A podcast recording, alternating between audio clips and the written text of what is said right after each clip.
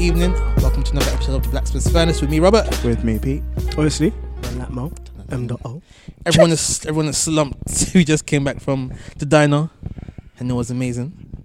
Done now. That's good. Shout out to Nana. Done now. Because that's her name, Nana. Yeah, great service. She made us all custom milkshakes. You didn't tip her though. We did. No, we gave her that's a service charge, so you didn't give her an extra tip. Fuck. That's all the tip she needs from me. Gelati might go back to tip her. So anyway, give her another kind of headshot.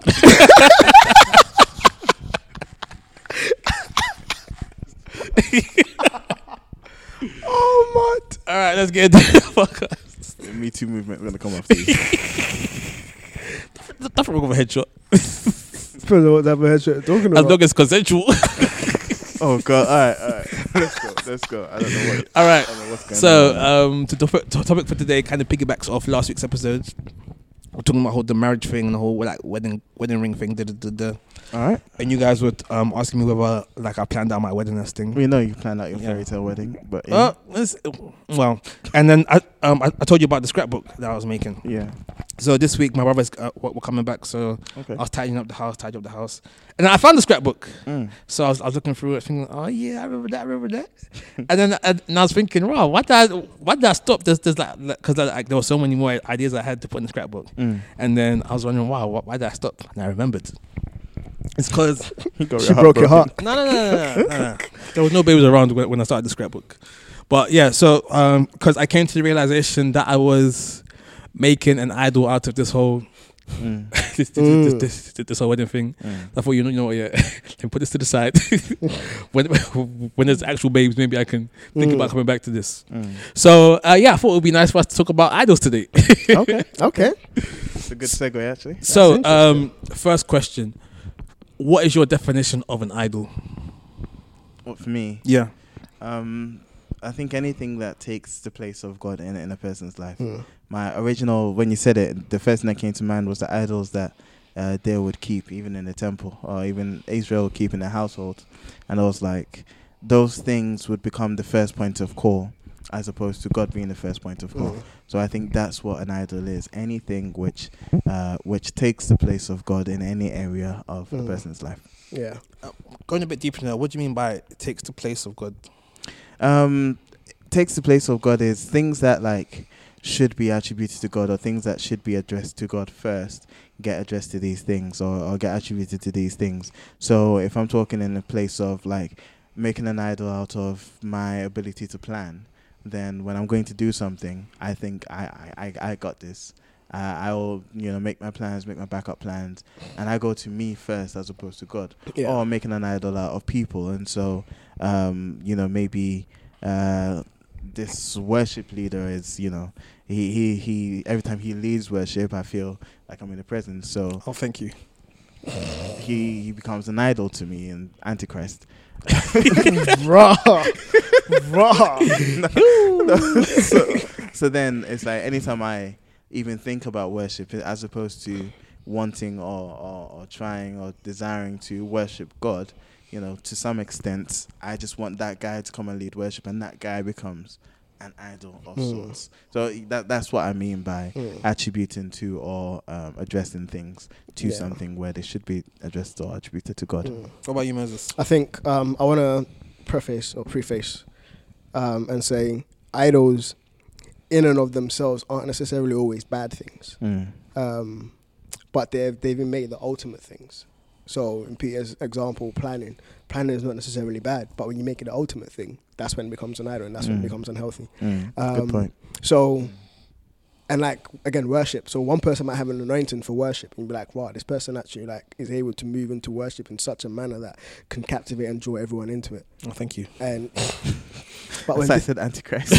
But when this person then becomes, this person just needs to come and do this thing, and everyone else is shut up in it. That's when it becomes an issue. So I think for me, idol is very similar to what Peter was saying, but I would almost add anything that is made equal to or above God. So anything that is almost placed on the same level as God. So for example, your wife could be placed almost, or your husband could be placed on the same level as God. Yeah. And your children could be placed on the same level as God. So like, you could have prayed for so long to have children, and now that you have children, they're so precious to you that you will do anything for them. And that's not necessarily a bad thing. But we all know that God sometimes uses negative in life to bring about a positive. So trying to prevent your children from going through any negative is almost trying to thwart what God is trying to do in their lives at sometimes. So yeah, I think very much a case of anything placed equal to or above God, triune God, should I say. Some people say, also, what about Jesus? The triune God is an idol, and it's absolutely anything in your life, absolutely anything. What's your understanding of idol, especially when it comes to babes? And it comes to yourself as a worship leader. I don't idolize myself. That's weird. So I think for me, just an idol is anything you make a god, or like anything like you say that like your praise and worship is being directed to. So I've been reading through Judges recently, and I'm on Samson now, but I was going through. Was it Joshua? Was it Gideon? No, Gideon. Yeah, Gideon. Yeah. So Gideon, he went with the 300, did his thing, and then he said, "Give me like a gold ring from like every person." And then he melted on the gold to make an ephod, and then and like the people started worshiping the ephod that he made. Even though like worshipping anything that wasn't God was what that got them in trouble in the first place. They're just like you people don't learn. Do you know what? The one thing, sorry to cut you, one thing that I really love about the Bible and about the Old Testament narrative is that we read it and we're like, blood. Like, fam, God just delivered you from this, and 2 2s are going through it again. Like, the king died and everyone went in the ways of their fathers and worshipped the Baals and stuff. And it's almost like, did you not learn? But sometimes it's like we forget that there was countless years that kind of passed, and like the gradual erosion of the consciousness of God, but also the sheer reality as to how quickly our hearts currently waver. As to like, for 3 months, we could be on fire for God, reading our word, fasting for the whole 3 months, living off of literally the dew in the morning, and just the manna, you know, like that, just living in the glory cloud, and then 2 2s we see our babes walk past, and then it's peak. Almost immediately, you know, like that. And so sometimes we it's like, one thing that I love about the biblical narrative is that it's so human. It reflects our nature so much, and sometimes we can almost be harsh on them, the Israelites, for their mistakes, forgetting that we're actually making the same mistakes right now, even with their like lessons right in front of us. Sorry to kind of jump in. No worries. But yeah, anyone feel like sharing any idols they have in their lives, or any idols they've recently released from their lives? Released, you know. I can go. This is actually gonna. This is part. I'm not gonna say the actual resource because I'm gonna give it in the hookup. So that's yes. But I think I've given it before, but it's very pertinent to this conversation, so I'll definitely give it again. Don't know the big words. So yeah. I don't believe that we release idols. I believe that we reposition them. And in repositioning idols, they have the opportunity to be repositioned back into an idolatry state, in the sense of financial security might be an idol for whatever reason. And we can displace financial security by placing security in Christ. But something could happen that will snap us back into the mentality of, if I had enough money, I would be sorted right now.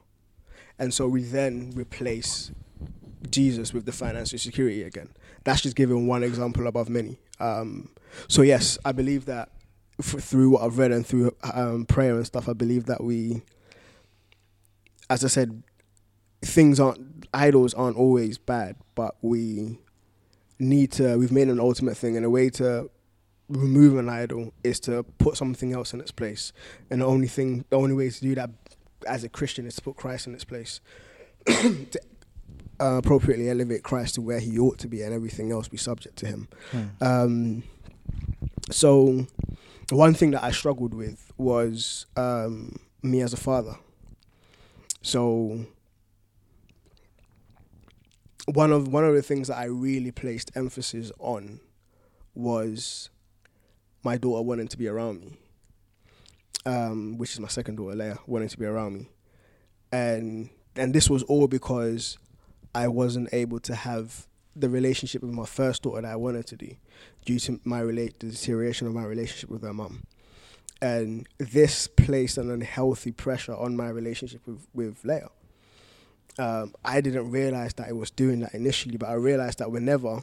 So Leia's very intuitive and she can pick up on my moods and my mood swings, and like spiritually, if I'm going through something, she can pick up on it. And whenever I'm in a dark place, she doesn't want to be around me. So whenever she's not around me, I'm already in a dark place. I'm putting emphasis on my daughter being around me, and now she doesn't want to be around me. And so it's just like spiraling me down even more. But then I realized that I'm placing this emphasis on her, placing this emphasis on our relationship and not allowing the relationship to grow organically. And I am putting her in an impossible position. And rightly so, well, not rightly so, but she's moving away from me, rightly so, because my mood would then affect her. So this is one thing that through prayer, through speaking to Jamelia, I believe I'm moving away from. I'm becoming able to just allow our relationship to just be, allow her time away from me when she doesn't want to be around me, but not shunning her during those moments. Still just like encouraging her, giving her love and stuff, and embracing the moments that she does want to be with me. So it's allowing the relationship to develop a lot more naturally and organically.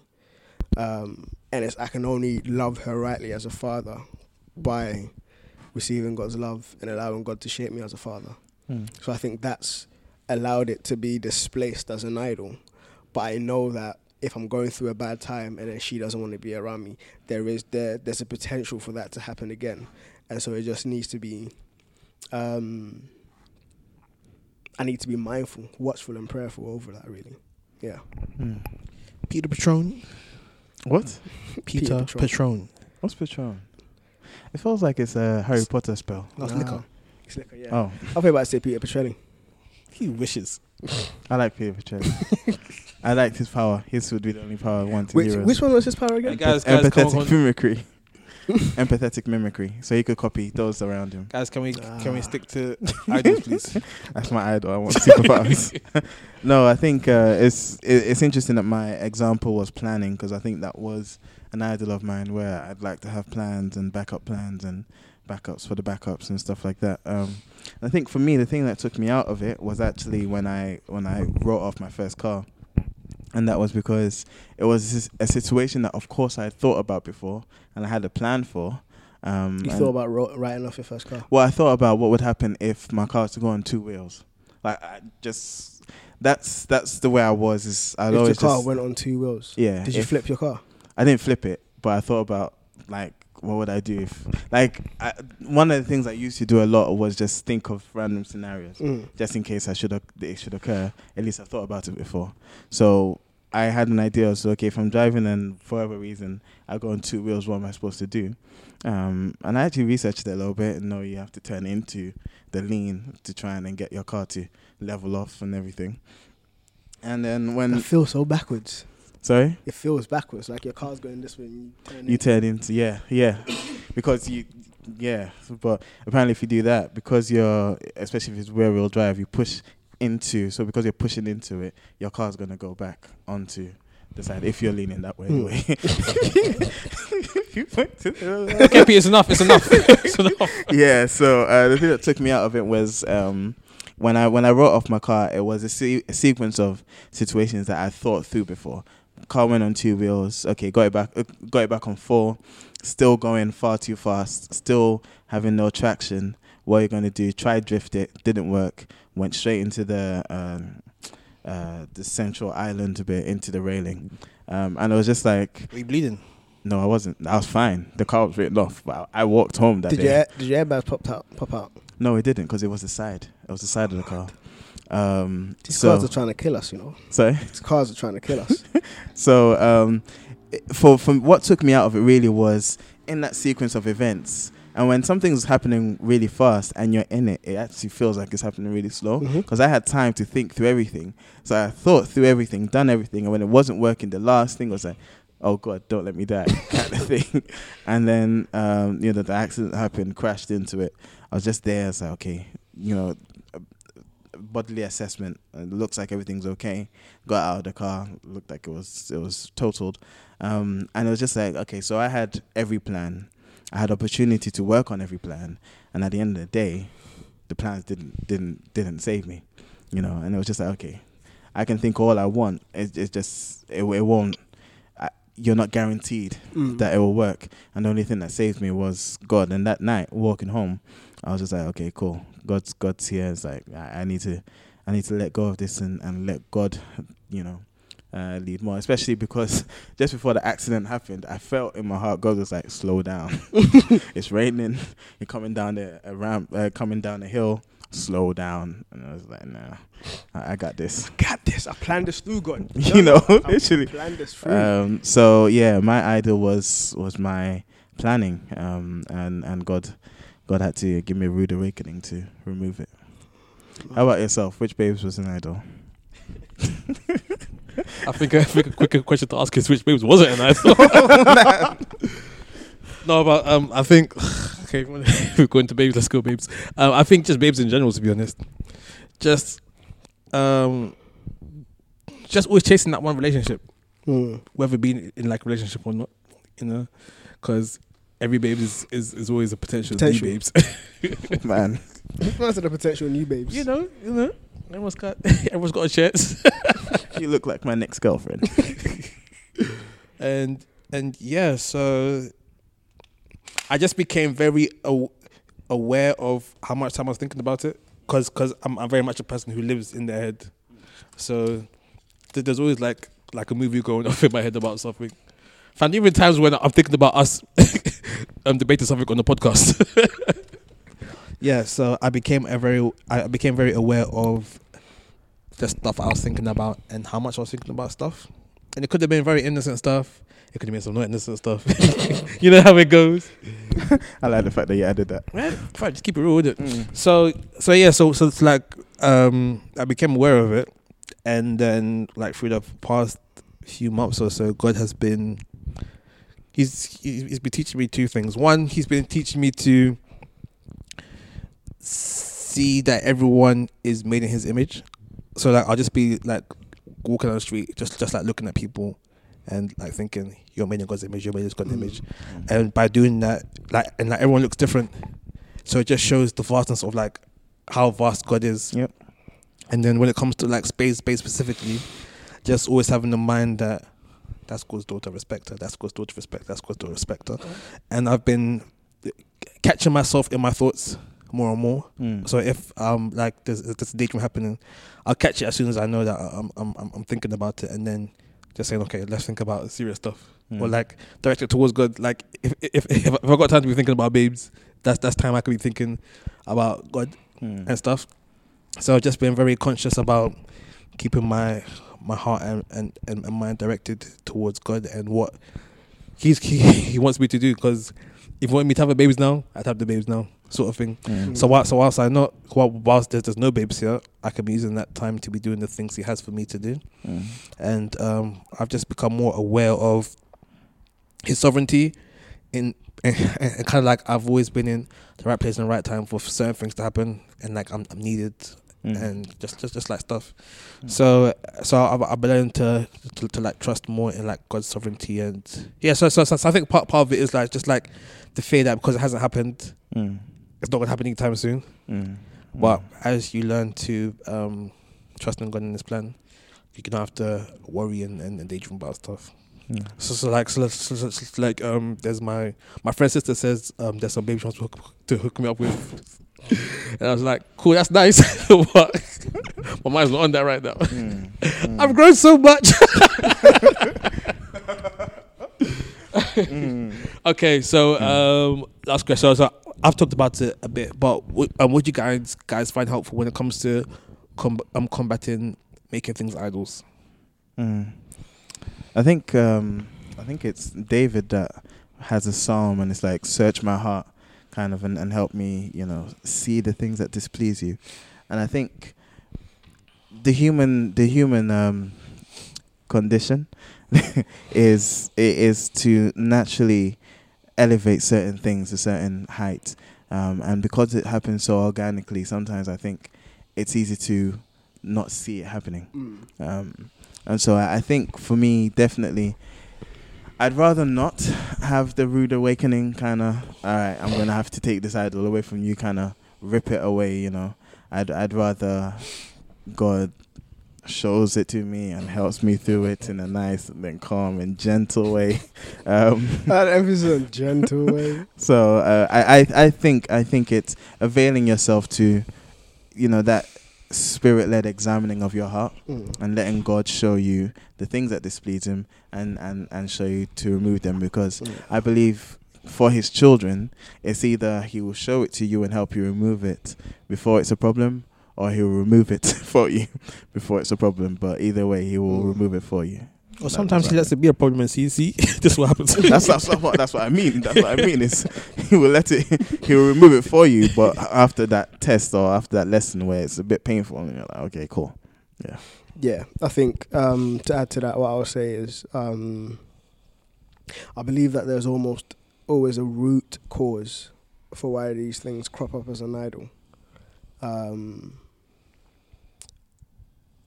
So, for instance, the example that I gave, I'll share this because of the deterioration of my previous relationship, well, my relationship with my eldest daughter, and how things kind of went down there that then made the possibility of an idol creeping up here.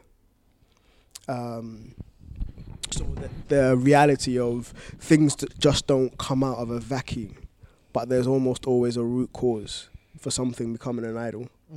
And if we start to understand why this thing was an idol in the first place, or some in the hookup, I'm going to give those an example, and this isn't giving too much away, but there was an example where a couple went to a pastor to go talk to the pastor about idols and about marital problems, and the husband was saying the wife just spends money because she wants to look good. And he's like, no, you just can't do that. And the wife was saying, but the husband, if it was up to him, he wouldn't spend any money. He just wants to save everything.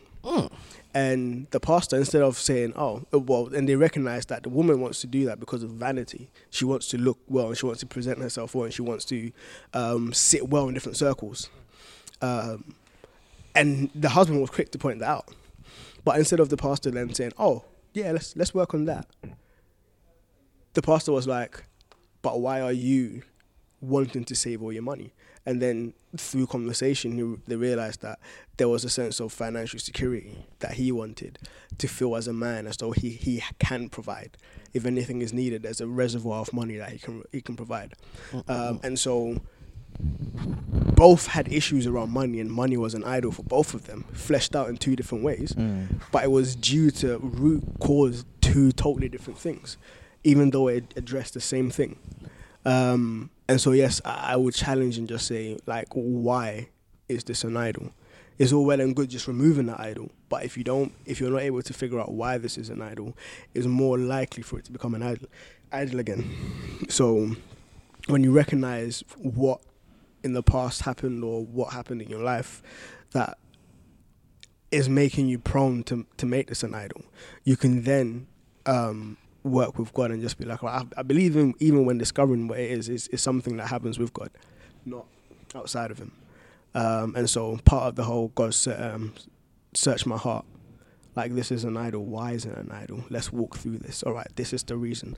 How do I pray? How do I pray through this? How do I go through this? If it's a case of forgiving people, then forgiving them. If it's a case of having a conversation, doing this, doing that, doing something physical, it might be that. So yeah, I'll say find out the root cause prayerfully, and walk with God to rectify that as much as you can, to walk in a manner that is more healthy.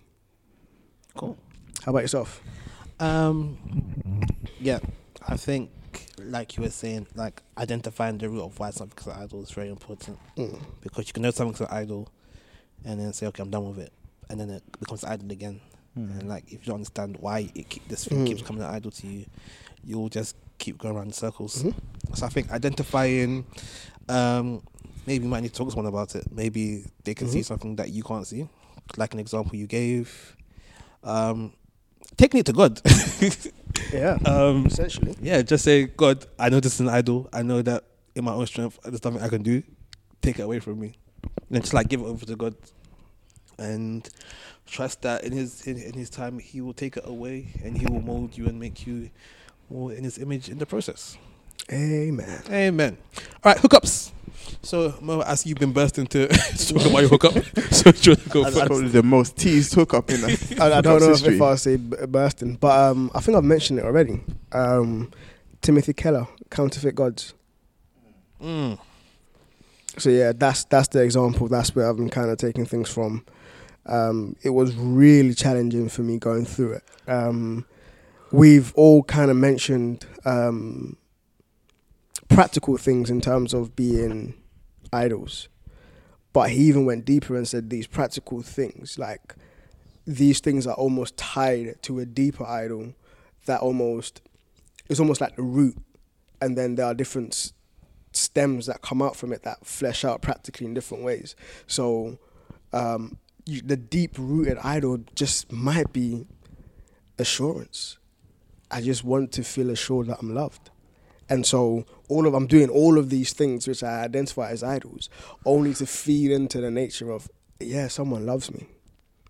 And so the nature of the notion of feeling loved isn't necessarily a bad thing, because we know that God loves us.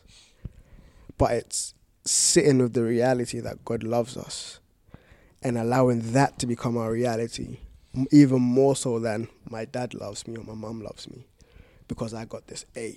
Or something like that. So yeah, and that's an example. Like, whenever I got good grades, not myself personally, but hypothetical, I get good grades and my parents shower me with love.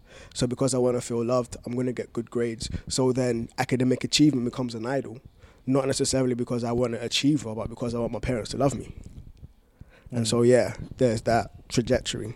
So yeah, Timothy Keller, Counterfeit Gods. Peter? I think I also give a book one. I think I mentioned this before, but it's the pre-orders are available, so I think I'll do it again. Gay Girl, Good God, the story of who Jackie Hill Perry was. What's it called? And who God has always been. It's called Gay Girl, Good God. And I think again, I like the alliteration in that. Yeah, I like the fact that it's someone who was gay and got saved. Where we're dealing now with saved people becoming gay. So you're dealing with that. I'm not dealing with that. So I think I think it's good to have someone as articulate as Jackie. I'm sorry, Robert tried to come out with that sounds like a you problem. Yeah. I think I'm definitely looking forward to getting a book and buying the audiobook because I think it's very important to have someone as articulate as Jackie Hill Perry, whose testimony is as unique as being gay, being like a doing all the things that she did and being saved. I think it'll be a very interesting listen and read. Does it come out? I think the pre-orders are available now. As to when it comes out, I'm not sure, but I know it's soon. I know it's imminent. But yeah, the pre-orders are available now. Cool. To get. All right, my hookup for this week is a Grime LP. It was an EP. I think it's an EP. What's the difference in EP and LP? We'll talk about afterwards. No idea. P Money and Lil D, back to back. Okay, Lil D. I haven't heard of him in a while. Trust me. And I don't know who these people are. Of course you don't. But it's like a 9-track project, really solid, just guys barring. And yeah.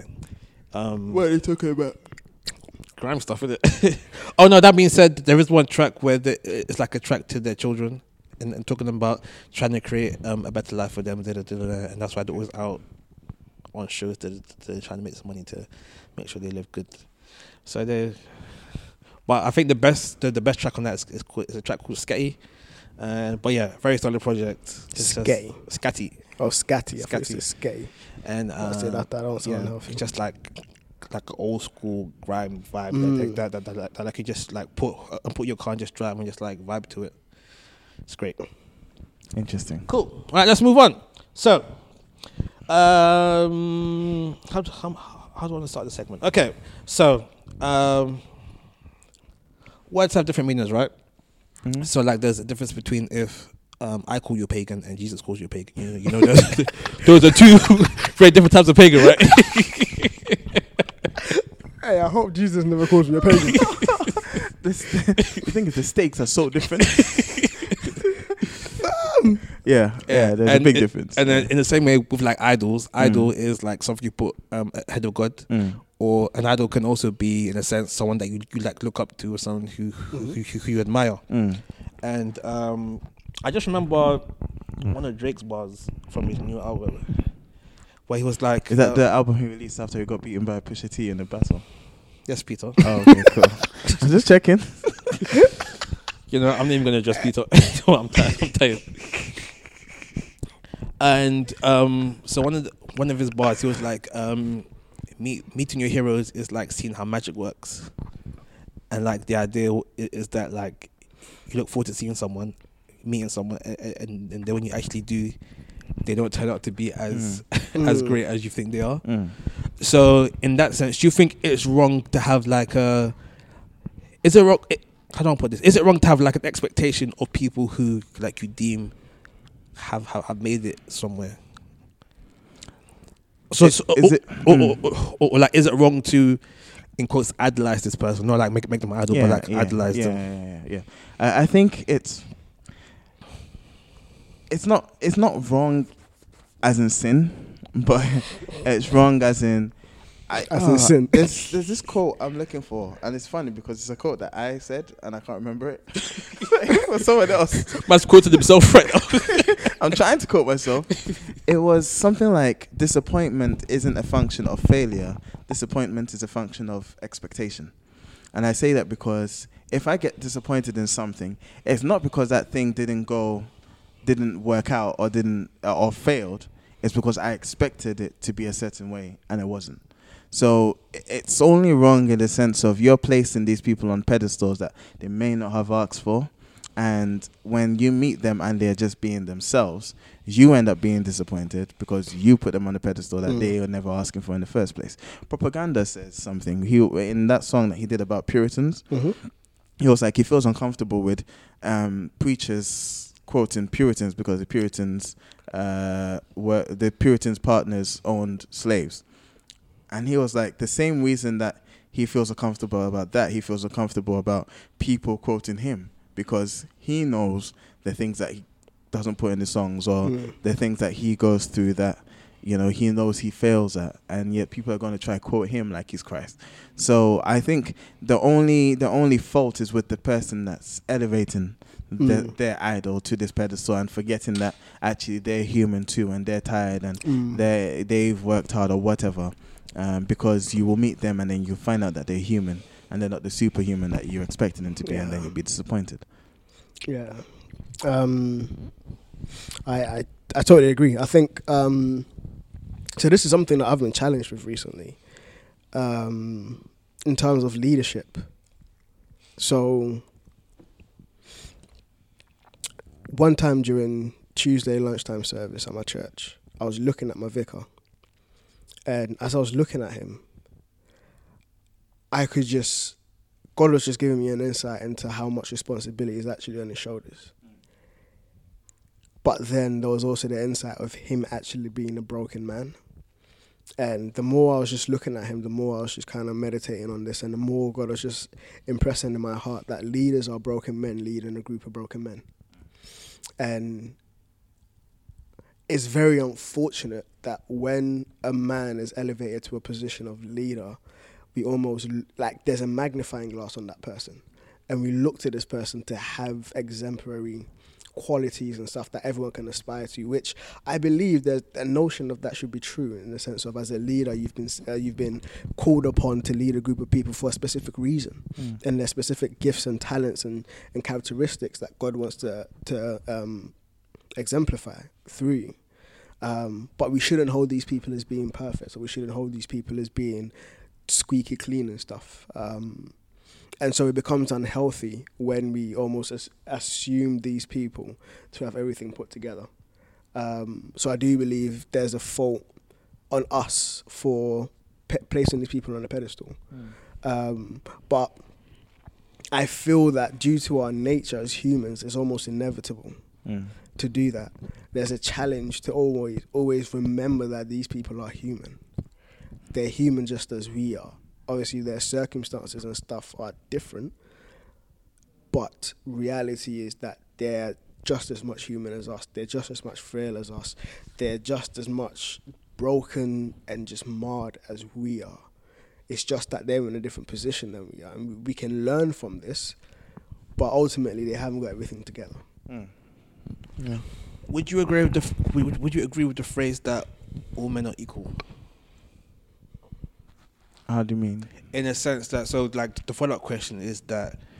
Because my bank account's not equal to JT's bank account. Oh no, but like, I ask in the sense that we say that like everyone's human, but not all humans are able to get to the place where these people that we're idolizing. So like someone like, let's take someone like Cristiano Ronaldo. Like he's at peak physical human condition, and not everyone has big, and not partly it's like raw talent, but another part is the discipline and the determination to when they get there. Yeah. Right. So like I'm asking that, yes, we're all equal. I mean, like, yes, we're all human, but are all humans equal in the sense that there are some of us who can reach those higher heights, and like if we can, right? Should they be put in the same class as the guy that will pick up something, do it for 5 minutes, and then leave it, and then complain about life being hard? I think the nice thing that you did with Cristiano Ronaldo is the world of sports is one that I think demonstrates this very, very well, in the sense of, like, I've had the opportunity to train with world champions, you know, and like just slip that in. No, I'm getting there. Just from outside, you look in and you think, wow, that guy's really good, or that guy's like that super talent, whatever. And then until you train with them, you don't realize that the only reason they're so good is because they're putting in the work. As you said with Ronaldo, but even with talent, like talent. Oh, what's the quote? Hard work beats talent if talent doesn't work hard. Yeah. Right. So full of quotables today, innit?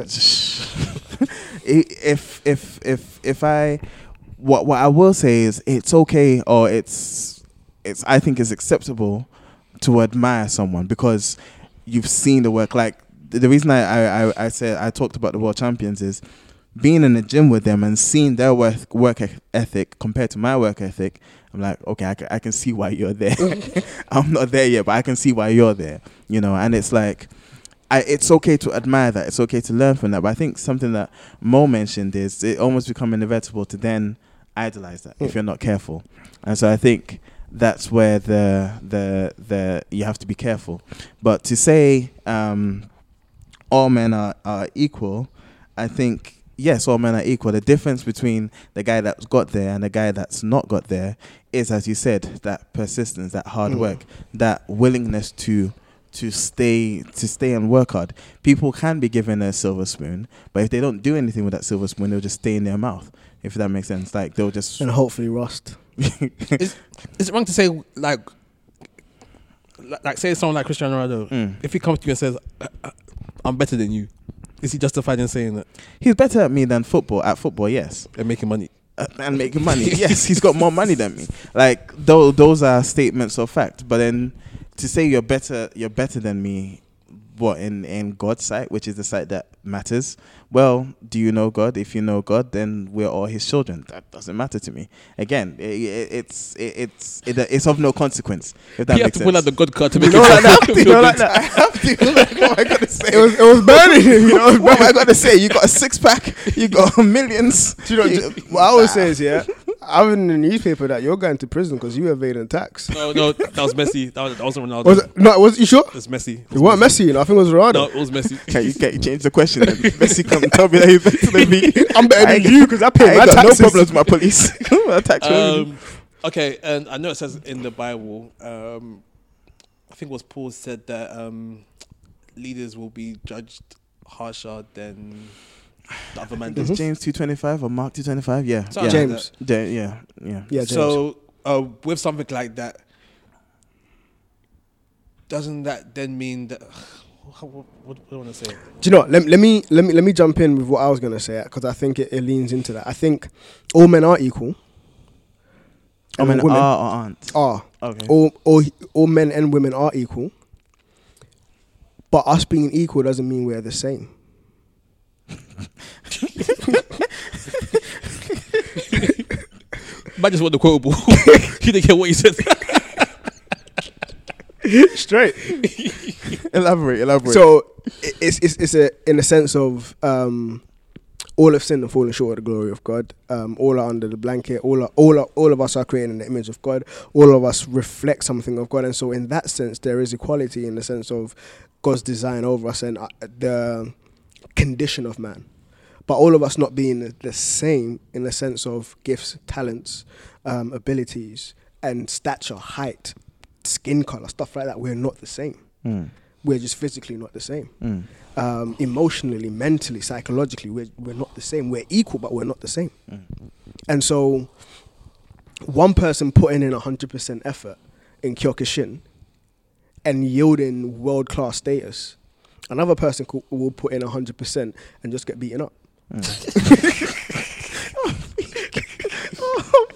I'm sorry. But then again, the same person who put in 100% effort into Kyokushin and became world champion might put in 100% effort into football and be pants. And the person who got beaten up put in 100% effort and be world class. And so equality in the sense of what God pronounces over us and what the condition that we're in and stuff, yes, but in terms of the same, in terms of gifting and stuff, that's not the case.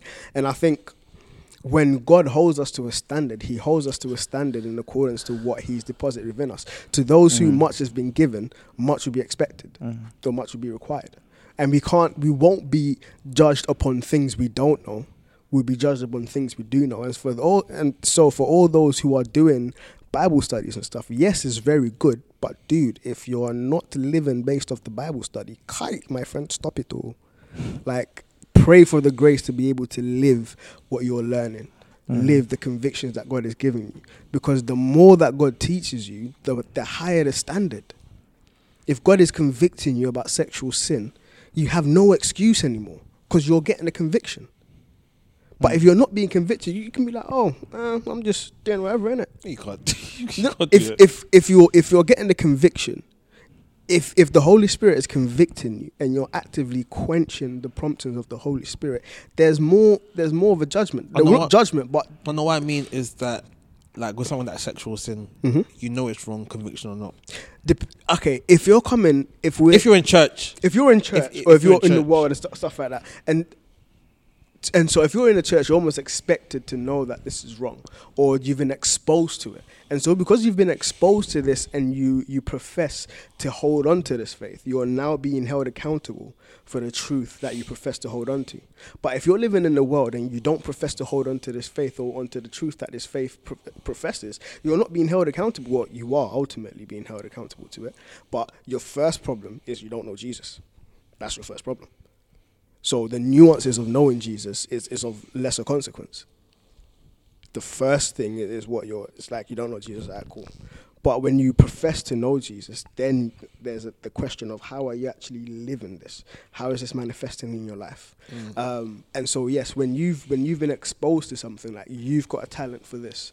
So the parable of the servants who had 5, 2, and 1. they were equal in terms of humanity, but they weren't the same in terms of talents. And the way that they utilized the talents were different. And they were held accountable based on how they utilized what was given to them. Good point. So that's how I say it's that we're all equal, but we're not the same. In as much as it sounds nonsensical and it sounds like a contradiction, but that's how I explain it. So with the talents thing, so with the guy that got the 5 talents, and he flipped it compared to the guy who had the 1 and did nothing with it. The guy with the 5 then got upgraded. The guy was like, you know, take the 1 talent as well because you did the thing. So if that guy then went to become the CEO of that guy's company, is it wrong for him to be held to more account than the guy who got his talent taken away from him? Or like, the best way to put this is like we're talking about James Gunn. Is it James Gunn? Yeah. So we saw the director stuff he was saying.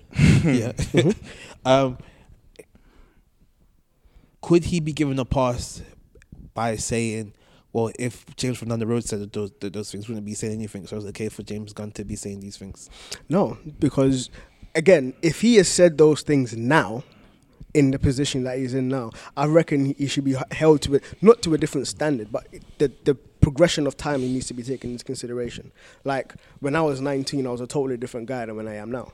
When I was 19, I wasn't in Christ. I was doing whatever I wanted to do. And now, like 10 years down the line. Hey, quickly, for those who don't know, James Gunn was the director for Guardians of the Galaxy. He got fired because he was saying some reckless things on Twitter about having sex with children and that kind of stuff. Over 7 years ago, and he was saying them because he was trying to make jokes. 7 years ago, when he was still a fully fledged adult. Yeah, he was trying to be controversial, but they weren't funny. And they were just a bit. It was wild. Hella wild. And so we're not condoning what he's saying in any way, shape, or form. And I'm not necessarily saying that he should get a pardon for it. But there's a reality in that. There's been 7 years of maturity. Hopefully that's happened. We would hope that has happened. And so. And yes, you can almost argue that he's only apologising for it because he's recognised, it could do some harm to my position. Oh, no, apparently he apologised before. Yeah, he apologised apologised long ago.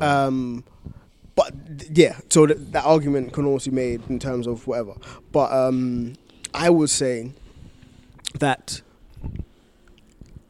in terms of your initial question, the person who got 10 talents made CEO, just the sheer fact that you've now been elevated to a higher position means that there is more responsibility on you. Like there's higher standards. Higher standard. There's a different standard when you're single to when you're married, just simply due to that transition. And then there's a different standard from when you're married to when you're a father. And then there's a different standard from when you're a father to when you're a grandfather, arguably. And so just the different seasons and stages that you're in life comes with different standards and different responsibilities. And you need to adapt to that. Even to add to the James Gunn situation, like, look at the consequences. Because James Gunn, I mean, those statements, I'm sure aren't the wildest statements anyone's ever made on Twitter. Joe Bloggs down the road may have made wilder statements, and yet the consequences of him making those statements compared to the consequences of James Gunn now getting fired by Disney are wildly different because, again, they're wildly different in different places. So definitely, there is a different level of accountability for the guy that's elevated to a higher level by the fact that you are on that higher level. Is there anyone you would say that you idolize? Just before we round up. Not anymore. My idols are my rivals now. Okay, J. Cole. I thought that was Drake, No, that was J. Cole. Jay-Z. Long live your idols, may they never become your rivals. Yeah. Man, personally, no. I'm too cynical now. I think hate is the right word. I think I've got people who I admire. What one active thing that I have done to avoid this is, so in photography, one of the advice when I first started off was to find photographers that you admire and kind of look at their careers, how they did what they did, look at their work, learn from them and stuff. But what I decided to do instead was start a Pinterest board with all the images that I liked, irrespective of whoever took them. So I don't even look at the photographer's name. And I just I curated a board with all the images that I liked and curated a board with all the images that I don't like. And then I just analysed the image based on its artistic merit. And then as I was going through them, I realised that certain photographers' names were coming up quite frequently. And this prevented me from blanket just saying, oh, John Piper, he's dope. Mm. I like everything he comes out with, without critiquing it, without actually challenging what he's saying and saying, is it in line with the Bible? Is it true? Do I agree with everything? Do I agree with his whole theology? Shailene, do I agree with his whole theology? But rather taking everything for its own merit, examining them and saying, do I like this? Why not? Why do I like it? And stuff like that. So that has helped me artistically anyways, not fall into the habit of idolizing people. Yeah. I admire certain people, but I try not to idolize their work or idolize them. I think what I'll say in addition to that is the whole reason for scientific advancement is because one person has studied up to a certain point with the technology available to them. The next person comes, takes that and builds upon it. So there is precedent for learning from other people. And the reason I say that is almost not counter to what Moses is saying, but in a separate vein, and I say this from fighting, I was advised to look at specific people to emulate their styles based on body types. So someone that has a body similar to mine, look at his fighting style to see what I can take from it. Now, that just means I'll be looking at specific people. But of course, you're just looking at guys' bodies. No, looking at their fighting styles, but their bodies look like mine. That's how you want to phrase it. So there is precedent for that, but I think what that is just an example of is just being smart about learning. So being able to have a board of images that you like is a smart way of learning. Looking at people who have your body type and have looking at their fighting styles to see what works for your body type, because different body types are different fight styles, is a smart way of learning. So I think there's room for smart learning and taking from what's already been done so you can build upon it. Yeah, definitely. Yeah.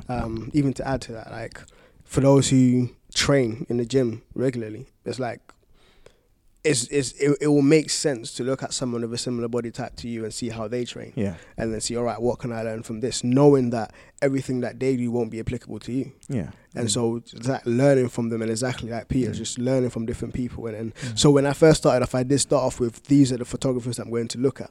But then based off their stuff, I then stemmed off to other places. So like, all right, cool, there's this, there's that, there's this. And it's more looking at a style that I resonate with. And then drawing from those styles to learn more. Exactly. So it's learning. Again, this is like my rough body type. So the fighters that fall into this category, I'll kind of look at their stuff and learn from them. And you can apply the same thing to everything, poetry to whatever you want to do. You can apply, just being smart about learning, but not idolizing. Just how about yourself, Robert? Yeah, no, I don't do idols.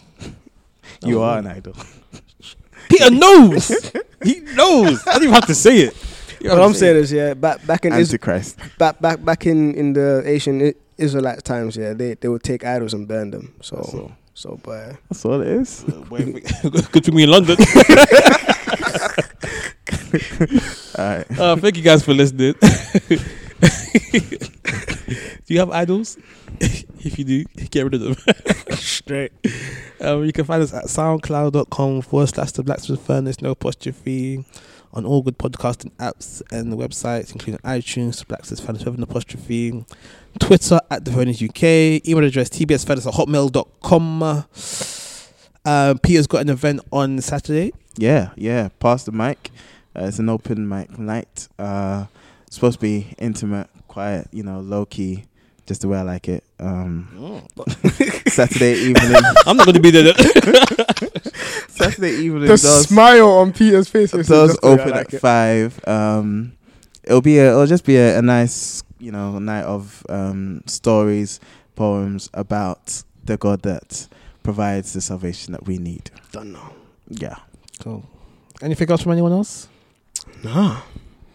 There might be another podcast in the works. Not from us, but I might be producing it for some ladies. For who? some ladies. That's all you need to know now. But if I'll just tease that now. What's that about? If it comes to fruition, I'll tell you guys more. But yeah, that's in the works. Nancy Meets will be coming back for season 3, starting January 2019. We're gonna start production on that soon. So pray for us and be excited because it's gonna be good. Yeah, cool. Then I guess this is the Blacksmith's Further signing out. Blau. Rügen.